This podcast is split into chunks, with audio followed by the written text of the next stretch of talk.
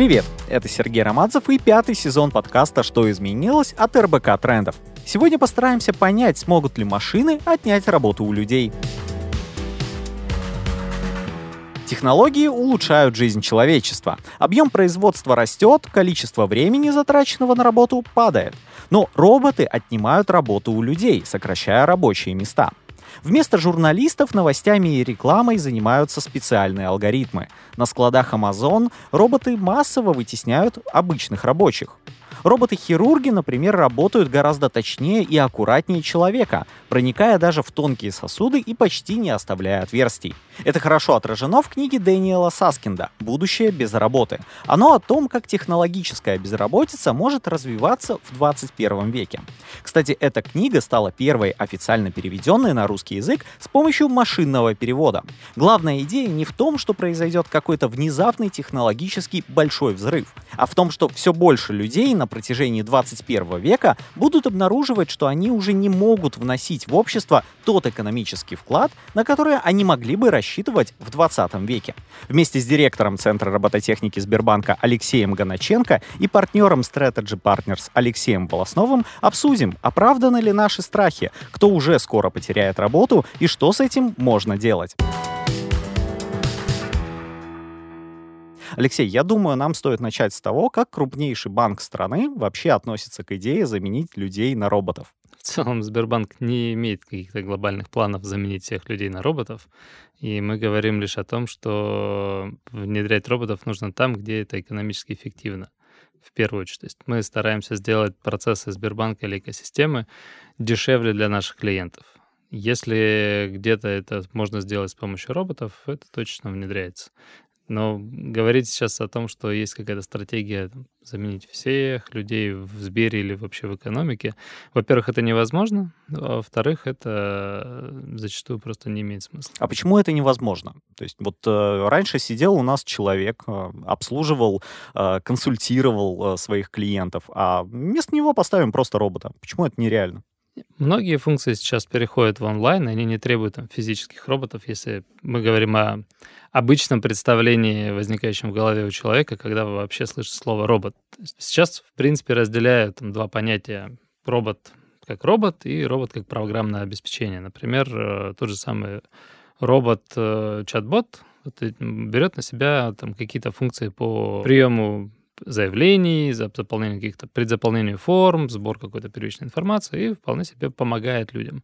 Но они зачастую не могут полностью заменить человека в решении всех вопросов. То есть да, он снимает нагрузку с людей-операторов и позволяет делать сервис э, там, более доступным в режиме 24 на 7, но при этом не закрывает все потребности на процент. Ну, я вообще, когда говорю на эту тему, я сразу вспоминаю вот эти ролики из ТикТока, когда у нас едет какая-то машинка, а ей там курьер Яндекс Еды мешает проехать, пытается ее завалить. С чем это может быть связано, Алексей? Может быть, это связано с тем, что мы боимся, что все-таки роботы нас заменят?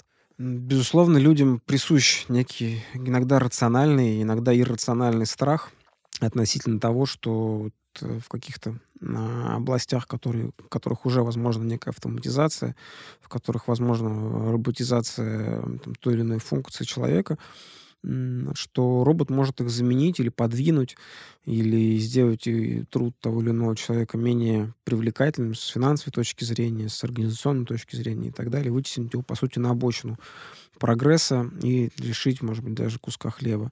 Где-то этот страх э, объясним, потому что, безусловно, по мере того, как роботы становятся более совершенными, по мере того, как э, стоимость э, создания роботов, стоимость владения роботов, она снижается, расширяется число сфер, где такой робот может быть применен. Это правда.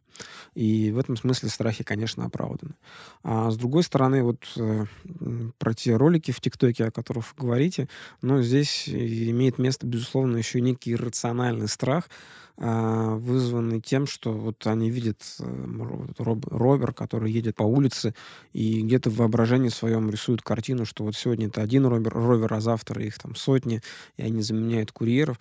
Но даже вот до такой замены достаточно далеко еще. То есть если посмотреть на число роверов, это все пока еще даже, это пилотные проекты, и там их десятки, например, да, этих роверов. А курьеров, э, там я не, нет цифр под рукой, но это, это тысячи или там даже десятки тысяч, особенно для таких крупных городов.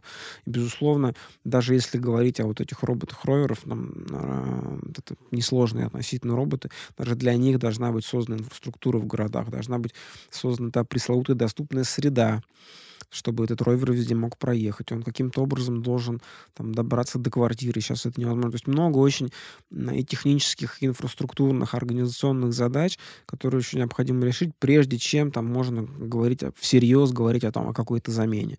А, плюс ну, тут тоже важный момент стоимости, стоимости такого робота и себестоимости его использования против э, там, оплаты труда, вот, труда вот тех же курьеров или кого-то еще.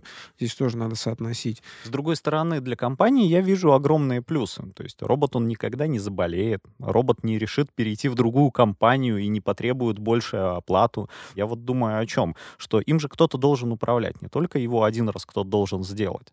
А есть ли какие-то программы, чтобы вот условно компания взяла сотрудника, переучила его, и теперь он начинает управлять этим роботом. Централизованных программ пока таких нет, потому что это очень специфический, очень узкий рынок, э, особенно в России.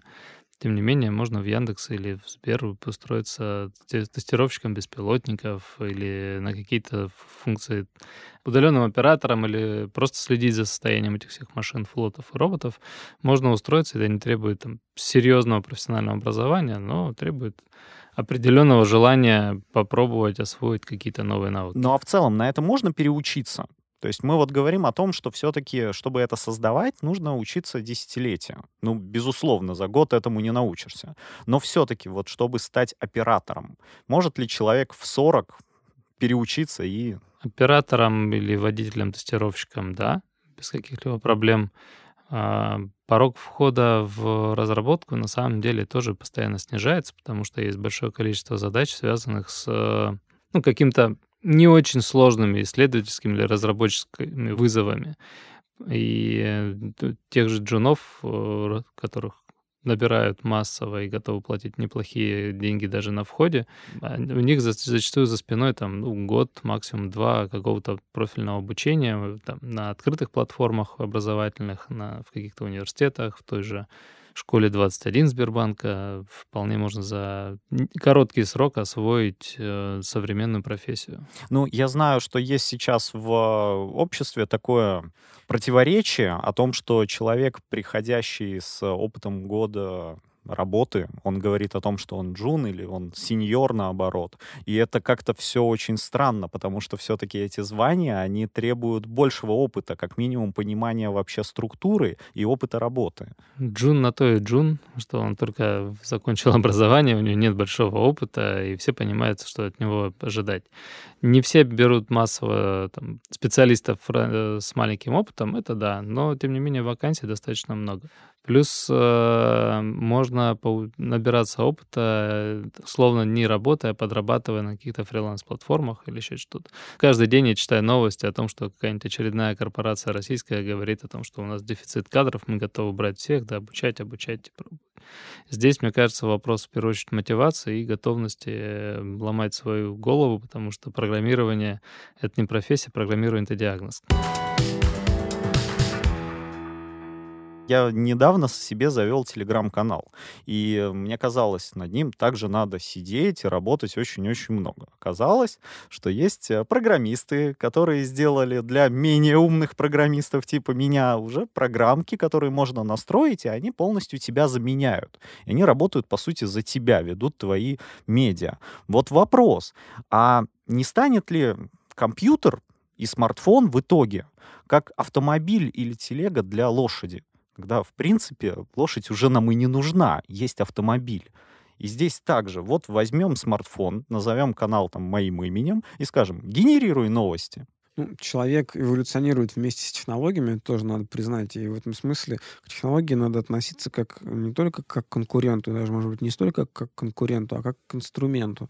И примеров этому множество. Классический пример с, с переводчиком, когда а, сначала появился некий автоматизированный перевод, и стало понятно, что часть текстов, по крайней мере, а, может переводиться в полуавтоматическом режиме, и это стало не заменой там, классическим переводчикам, которые занимаются переводом технической литературы, художественной литературы, а скорее дополнительным инструментом, который поз позволяет просто снизить объем трудозатрат со стороны человека. А дальше автоматический перевод а, в фильмах, и даже это, это можно осуществлять онлайн. То есть это замена переводчикам-синхронистам, по крайней мере, части их. Конечно, как профессия она останется, просто, скажем, ареал ее применения, и он, он, он будет сильно уже, чем это было там 20-30 лет назад. Таких примеров очень много. Есть уже примеры, когда машины самостоятельно пишут тексты, и художественные тексты, и рекламные тексты, и развлекательные тексты какие-то еще. Конечно, это а, не сравнится там с, с высококачественным, высокопрофессиональным копирайтером, который может э, там, придать какие-то новые смыслы, да, тому или иному тексту, придумать эти смыслы. Но вот э, та часть такой э, ремесленной работы, простой работы, которая не требует какого-то серьезного погружения и творчества, а просто у нас есть задача написать некий текст описания, который бы а, подходил под продукт, под товар, книгу и что-то еще, вполне себе уже машина на разных языках, даже на достаточно сложных языках, а, уже, уже такие, такие задачи машина может решать, и есть уже и российские, в том числе, разработки, которые эту, эту, эту проблему решают. Я хотел бы дополнить немножко еще предыдущий тезис про там, лошадей, э, лишение работы и прочего. А, технологии перекраивают рынок труда. Это не хорошо и не плохо, это факт. И главным драйвером внедрения технологий никогда не было сокращение людей. Главным драйвером внедрения технологий всегда было повышение эффективности. И мы, как в целом там страна, там люди, каждый из нас в отдельности, если он не задействовал, если его не лишают работы, то в конечном счете он выигрывает. С внедрением новых технологий всегда повышается эффективность процесса. Приведу другой пример из истории по профессиям, которые исчезли и больше не нужны. Это телефонисты. Владение телефоном во время в 60-х годах, когда были телефонисты, было дорогим удовольствием, доступным далеко не каждому, количество линий было ограничено, нужно было стоять в очереди. О тех давних временах сейчас не напоминает ничего. Мы все окружены телефонами, они стоят э, очень недорого по сравнению с э, предметом роскоши 50 лет назад и даже меньше. И да, при этом исчезла куча рабочих мест, которые это обслуживались. Не все телефонистки перешли в там, техников, которые обслуживают современные АТС. Но в техподдержку. Скорее всего, кто-то перешел в техподдержку, кто-то в какие-то другие процессы. Но здесь можно привести десятки аналогий, начиная, опять же, от механизации сельского хозяйства, когда рабочие, которые работали в сельском хозяйстве, переехали в города и подпитали процесс индустриализации, который шел у нас в стране. И главный, наверное, вопрос в процессе внедрения новых технологий, где будут созданы эти рабочие места, создающие эти технологии. Например, если мы внедряем западные технологии, то основные рабочие места создаются там. Пока мы покупаем западные телефоны, мы платим западным разработчикам и западным компаниям за их производство. И исключительно в России может быть только саппорт. Если мы начинаем использовать какие-то собственные разработки, то все рабочие места будут локализованы у нас.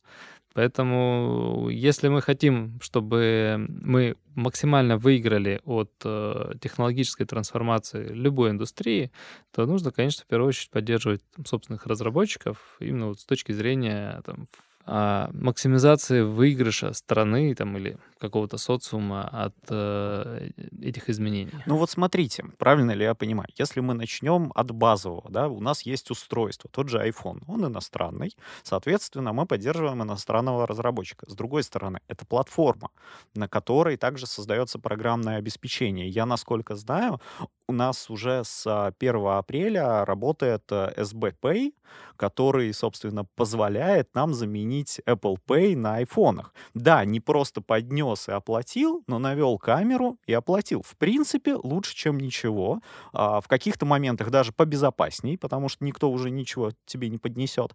Но, в принципе, а, мы можем продолжать работать я, на других платформах. Я не говорю, что мы не будем извлекать прибыль из телефонов Э, мы можем извлекать прибыль из телефона. Я говорю просто, что часть, связанная с э, самими устройствами прибыли, уже перераспределилась туда. Дальше вопрос, как бы, какие еще технологии могут быть внедрены, что они могут оптимизировать. И тот же пример с платежной системой — это тоже оптимизация, по сути, процесса оплаты. Раньше мне нужно было таскать кошелек с деньгами, с мелочью, долго считать на кассе. Это временные издержки всех участников этого процесса. Сейчас оплатить там карточкой или телефоном мне гораздо быстрее история. По столовой в офисе я заметил, что когда пошли перебои с оплатой телефоном, сразу очереди выросли вдвое. Казалось бы, очень простая вещь, и разница между карточкой и телефоном вроде бы небольшая, но на самом деле все эти секунды играют э, важную роль в, пиковые, в моменты пиковой нагрузки. Ну, да, секунды, они складываются в часы, это раз. Да. И другой тут есть пример очень интересный. Есть технологии, там, связанные с искусственным зрением, который позволяет вам из... Можно автоматизировать максимально оплату, да, в принципе, вам и кассир не нужно, вам высветилась вам цифра, да, на экране, вы поднесли телефон или там карточку, карточку и заплатили. Можно, в принципе, заменять и с другой стороны кассира, то есть э, искусственное зрение позволяет вам видеть, что у вас лежит в столовой, там, где-то на подносе, э, система распознает там это картошка, это овощи, это мясо, это рыба, определяет, э, там, не, при необходимости происходит взвешивание, можете самостоятельно взвесить, она определила, что это такое, вам посчитала, вам высветилось на экранчике, и все. То есть, с одной стороны, можно сказать, что вы убрали одно рабочее место вот того человека, который, который там был.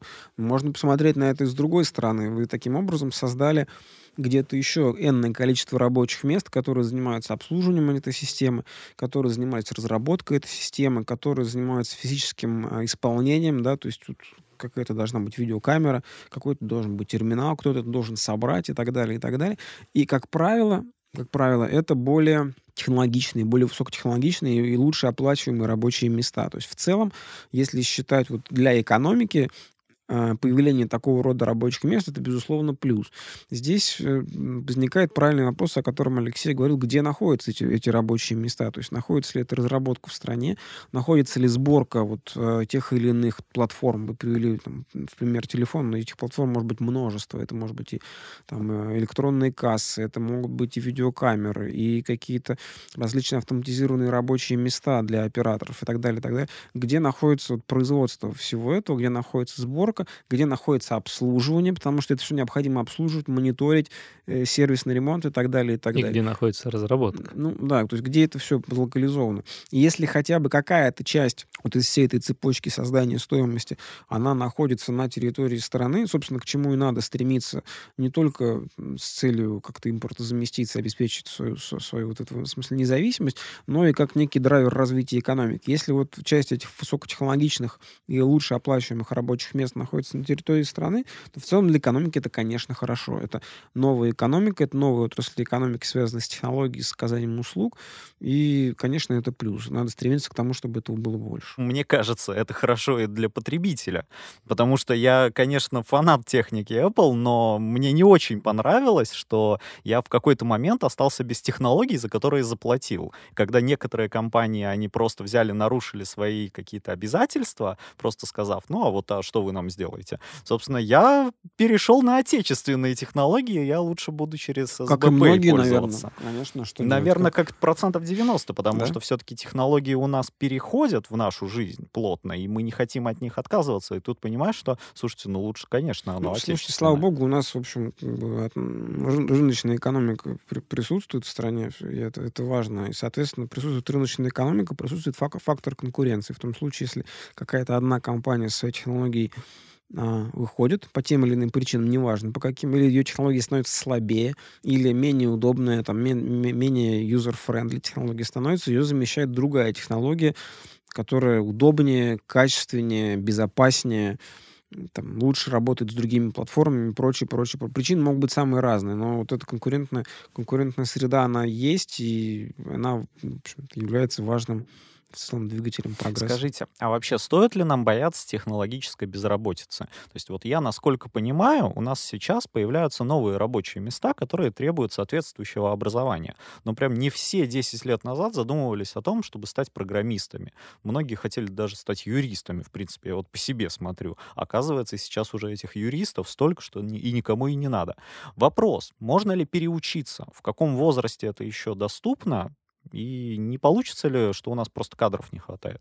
Смотрите, кадров однозначно для, вот если мы говорим про новую экономику, кадров не хватает. А, большое количество компаний э, российских, и не только российских, на регулярной основе говорят о том, что нам не хватает кадров, э, и при этом это выражается в, не, в ряде практических шагов.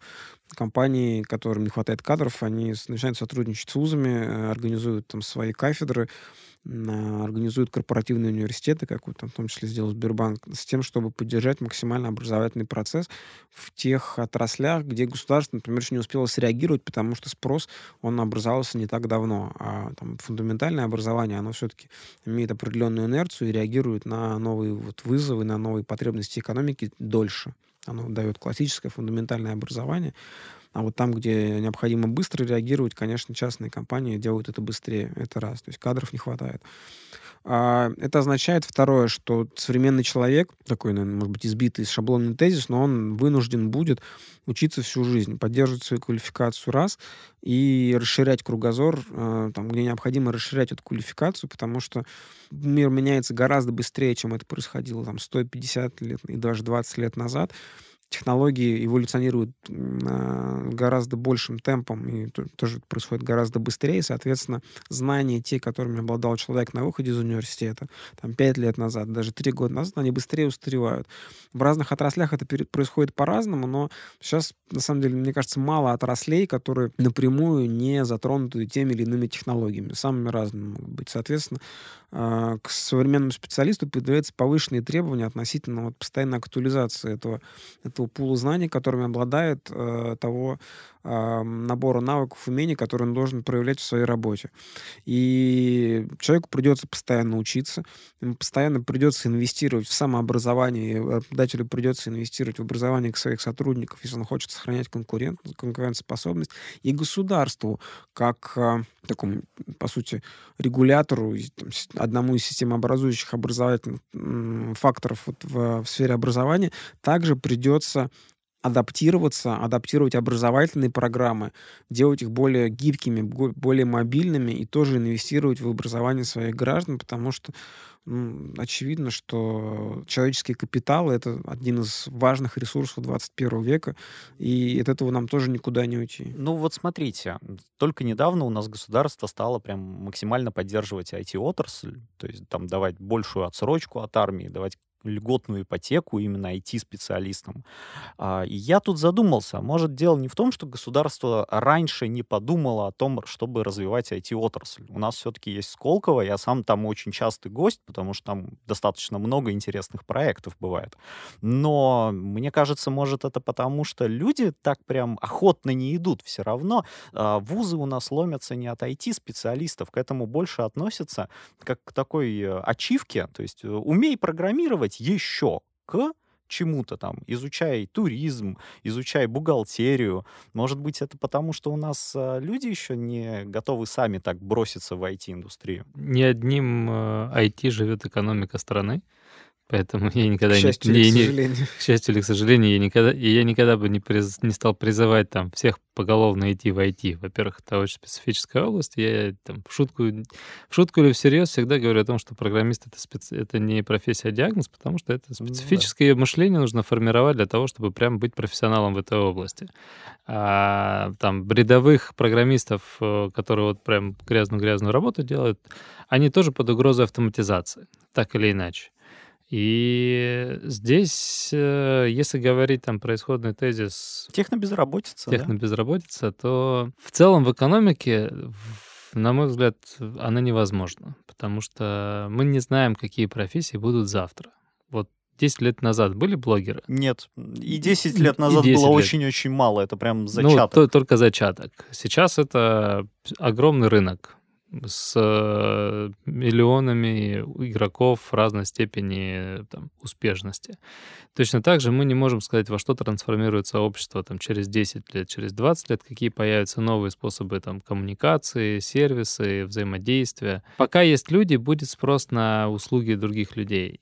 технологии могут э, реагировать на появление новых ниш, и там появляются уже виртуальные блогеры, которые там полностью синтетические, как бы и фотографии, и видеоролики, и новостные сообщения.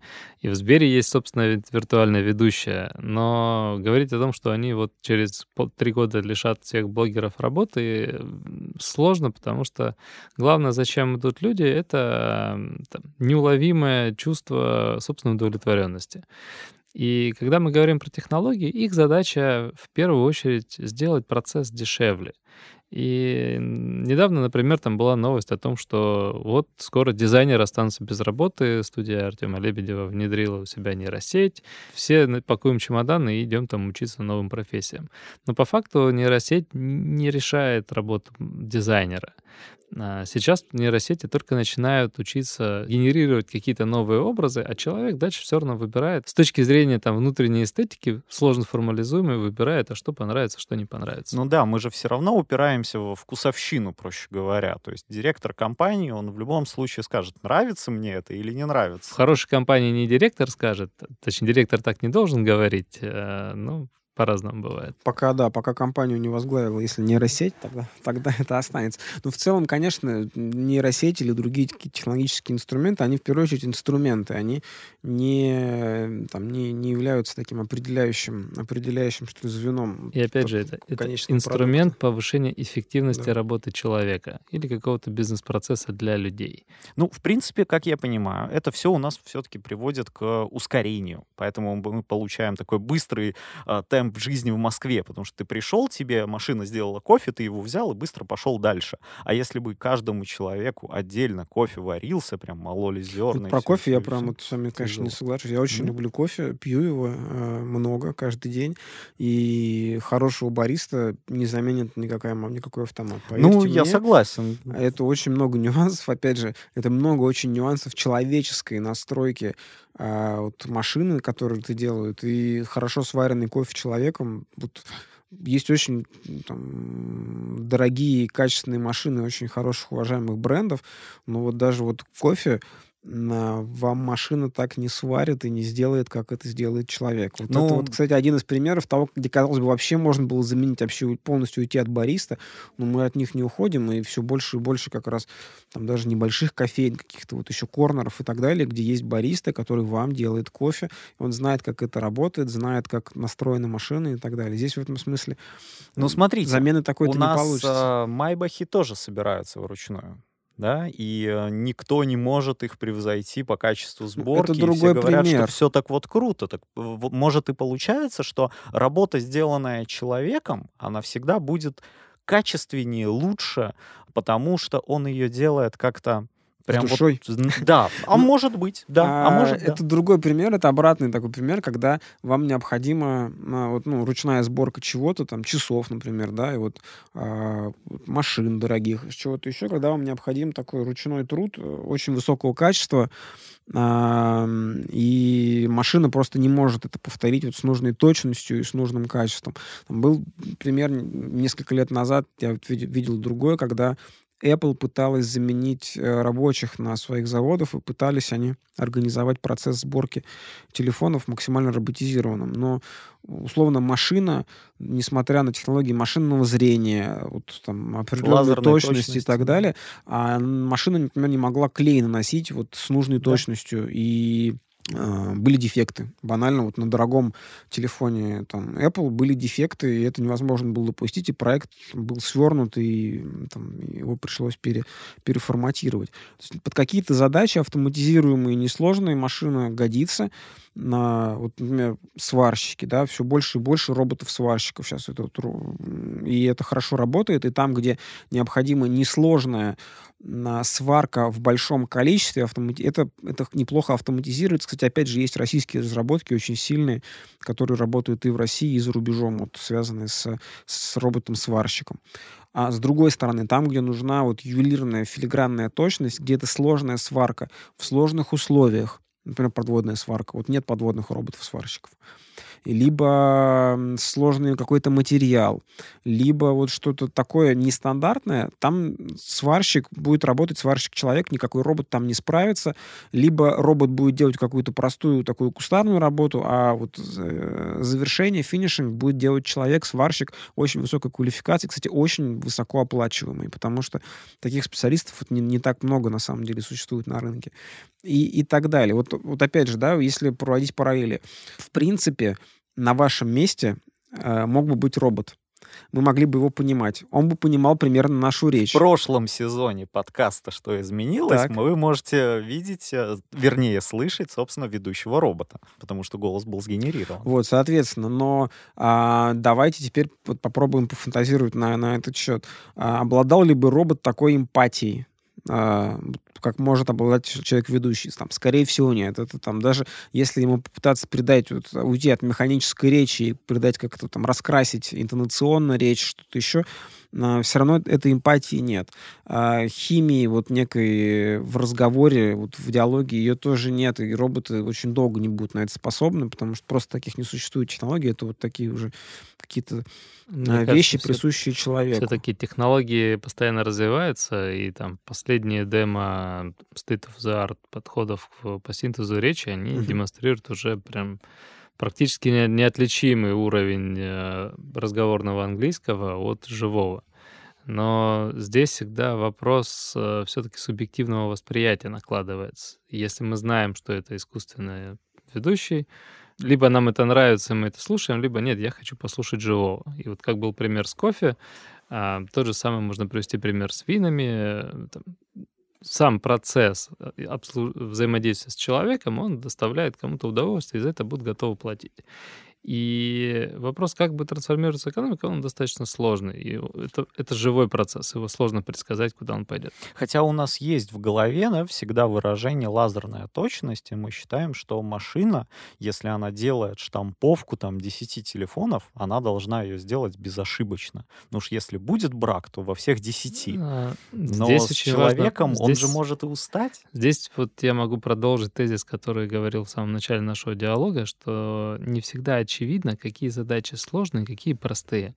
Мы в Сбере одним из первых проектов делали роботизацию участка пересчета денежных денег бумажных. И мы сами не ожидали от того, насколько сложная задача хватать пачку денег надежно. Потому что по факту пачка денег отличается по своим свойствам просто радикально, в зависимости от того, она вышла, пришла только из центрального банка свеженапечатанная, Ну да. или проездила 10 лет в карманах, соответственно, она там пушится в, раз в 5 по высоте. И а брать нужно одинаково надежно эти, бум- эти банкноты из стопки, перекладывать из одной стопки, из одной кучки в другую, загружать в машинку, вытаскивать корешки, типа, пак- паковать их и передавать дальше. Вот эти все нюансы, они как раз определяют, может робот работать в этой задаче или не может. Если все условия процесса контролируемы, роботы там внедрялись давно. Они начали внедряться в тех процессах, в которых можно было стабилизировать все факторы, влияющие на качество. И тогда получается отличный сварной шов, хоть километр вари подряд, человек не сможет сварить. А робот может километр подряд без каких-либо проблем двигать раз, раз, раз, Да, повторять рути- раз за разом задачи, да. они не то чтобы рутинные. Я же говорю, фактор все-таки ключевой не то, что он рутинный, а то, что у него кон- контролируемая среда. По мере развития э, там, методов искусственного интеллекта именно применительно к роботам, а, появляется возможность э, роботу адаптироваться к этим изменениям. Я уже приводил примеры. Там, да? Раньше за- роботы могли ездить только на заводе, где четко размеченная территория, лишних людей там нет, все люди, которые есть, они обучены и сами шарахаются в сторону. И сейчас мы наблюдаем, как роботы начинают ездить по улицам, по дорогам общего пользования, это тоже роботы.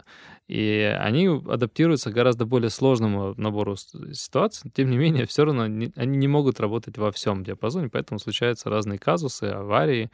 А, Иногда, в том числе с летальным исходом, в России таких не было, и, надеюсь, не будет. Но в Штатах уже ситуации были и неоднократно. Ну, я думаю, мы в компаниями. любом случае, пока не испытаем в действии какую-то систему безопасности, еще чего-то, мы не поймем, как это Ну, мой, мой посыл был не про систему безопасности, а про то, что когда мы пытаемся понять, там, вот может робот варить кофе, А человек в процессе приготовления кофе контролирует сотни параметров, да. осозна... осознавая, не осознавая, объединяя их через обоняние, вкус, осязание. Вот он всю эту информацию анализирует. Роботы зачастую достаточно оснащены очень грубым набором датчиков, который радикально уступает человеческому, за исключением там э, специализированных задач. Например, если нужно зрение в какой-то там конкретной задачке, можно сделать специальный сенсор, который будет в сотни раз лучше человеческого глаза. Но за счет прогрессивной обработки огромной, огромной естественной нейросети мы из нашего э, глаза вытаскиваем очень много информации, плюс дополняем ее тактильной, еще какой-то, и в целом получается, что мы можем работать лучше робота даже там, где он видит увидит лучше нас. Но есть, конечно, задачи, где человек уже не справляется, и там могут быть разные ситуации. Например, как э, тот же робот-хирург да Винчи. По факту роботом, ну, в чисто научном понимании роботом не является, потому что... Ему... робоассистент, да. Он даже не робот-ассистент, это телеуправляемая машина. То есть человек становится и управляет движением манипулятора. Только недавно, по-моему, прошла там первая экспериментальная операция, где робот полностью оперировал сам то есть вот уже подключили искусственный интеллект.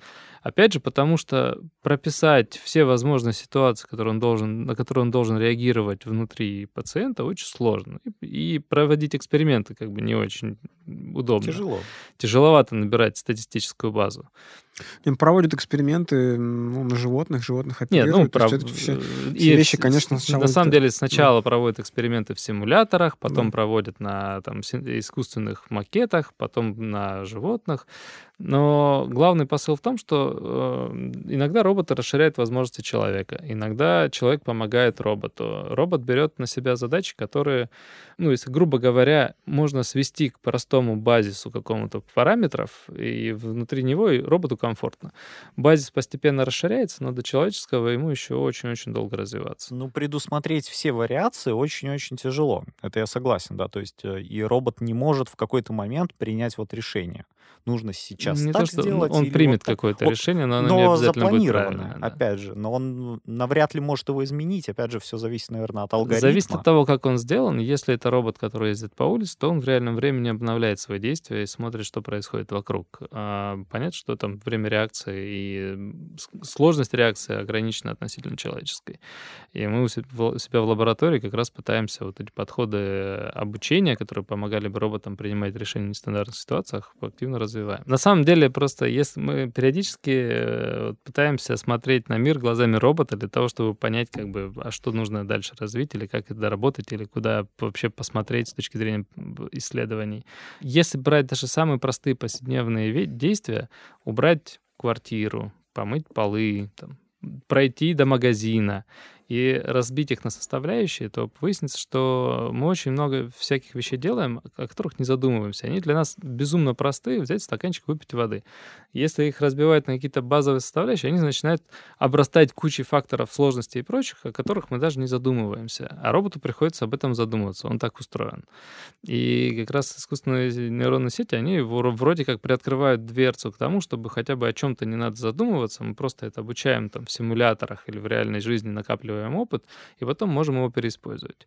И чего еще роботы вот вообще не умеют, так это переносить накопленный опыт с одной задачки на другую.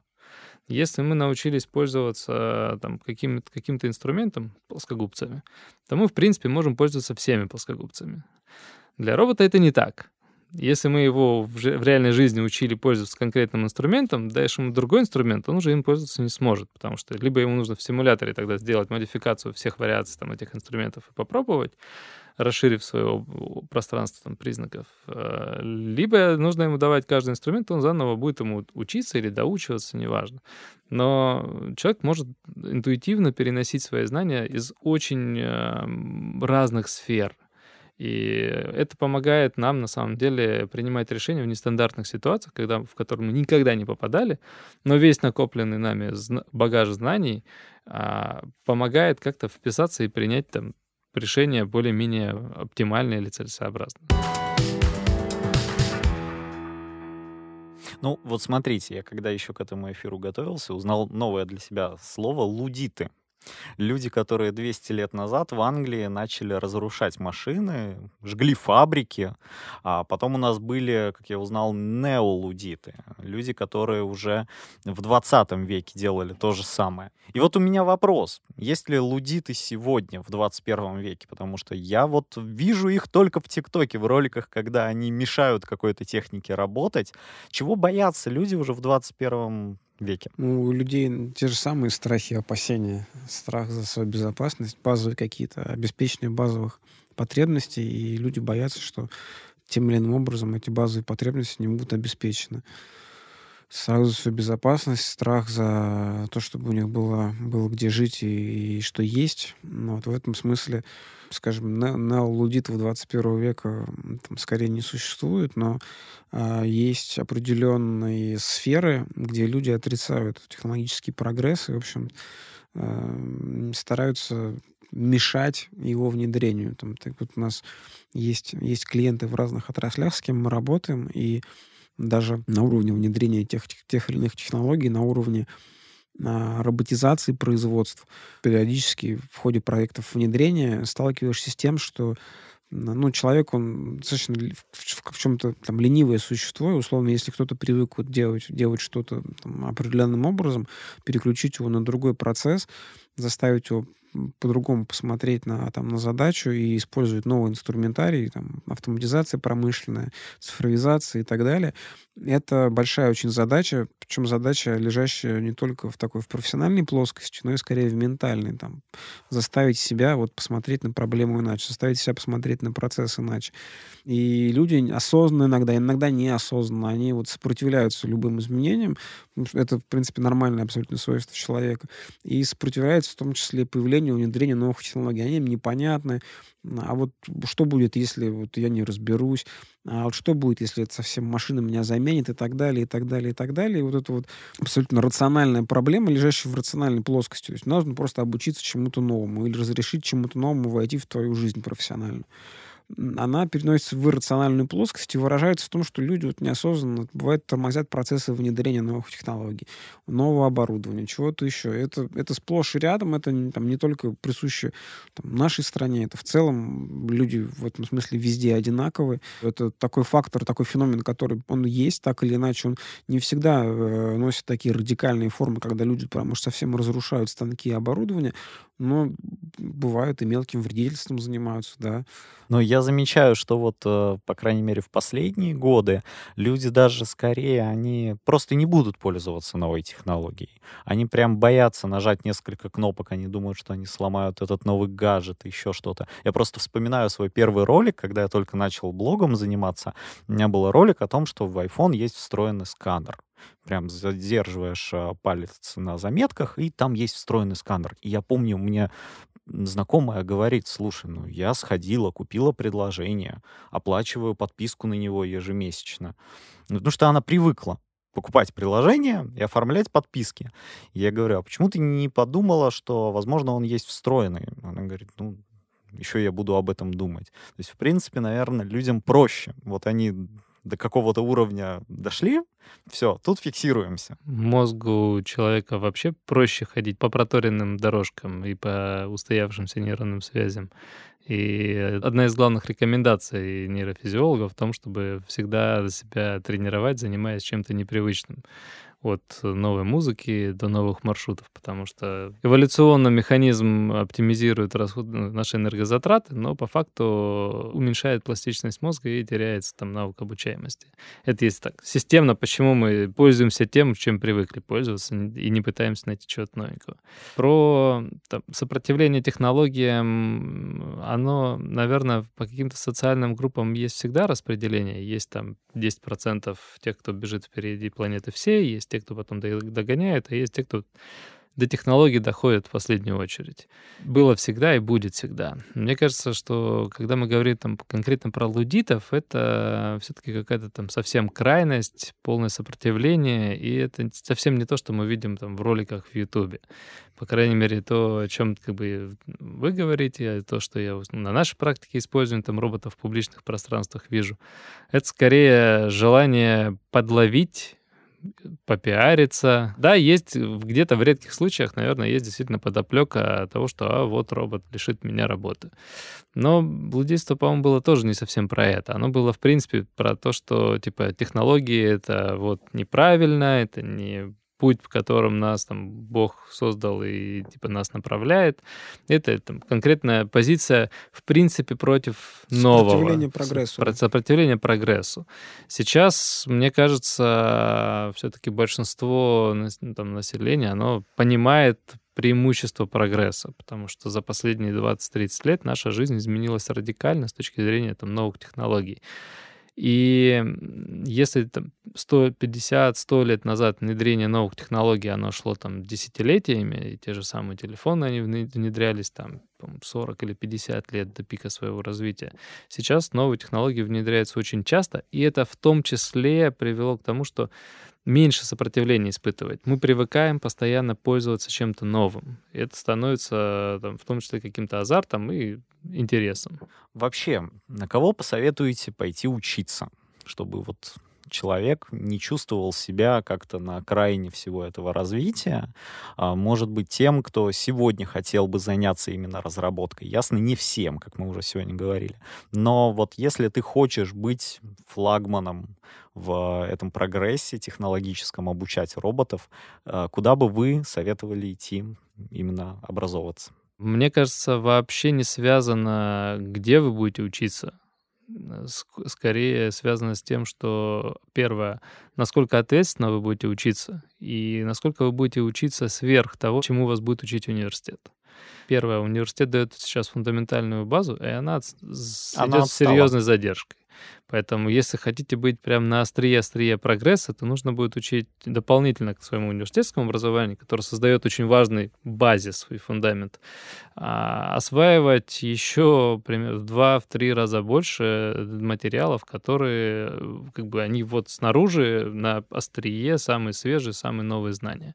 Робототехника, программирование сейчас очень широкие области, и туда попадает десятки разных подпрофессий, под специализаций, и очень сложно дать какую-то общую рекомендацию, куда пойти. Наверное, базис можно получить в любом университете, но какой-то университет дает там преимущество в одном направлении, какой-то в другом направлении. Важно, а, чтобы базовое университетское образование или какое-то еще, оно привил бы способность к постоянному обучению, саморефлексии, дополнительному образованию и вот эти способности.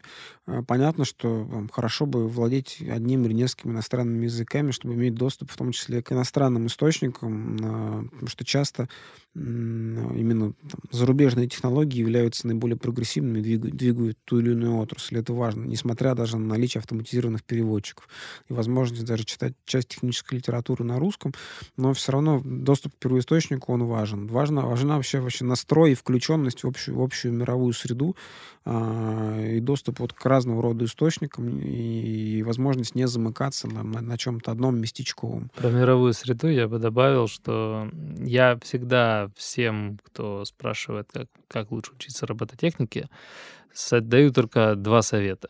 Первое. Ничему нельзя научиться в теории, нужно делать на практике. То есть, если хочешь научиться делать роботов, делай их. Самых простых. От комичных, как, э, я, к сожалению, не помню, блогера в Ютубе есть известная девушка в Америке, которая делает всяких абсолютно глупых роботов, которые то там то ложкой криво пытается покормить, то еще как-то то расчесать, то еще что-то. Неважно, на самом деле. Нужно просто собирать механизмы, набираться опыта, разбираться в электронике, программировании, механике. Чтобы он работал чтобы он работал. И здесь есть вторая рекомендация. А, не замыкаться в себе.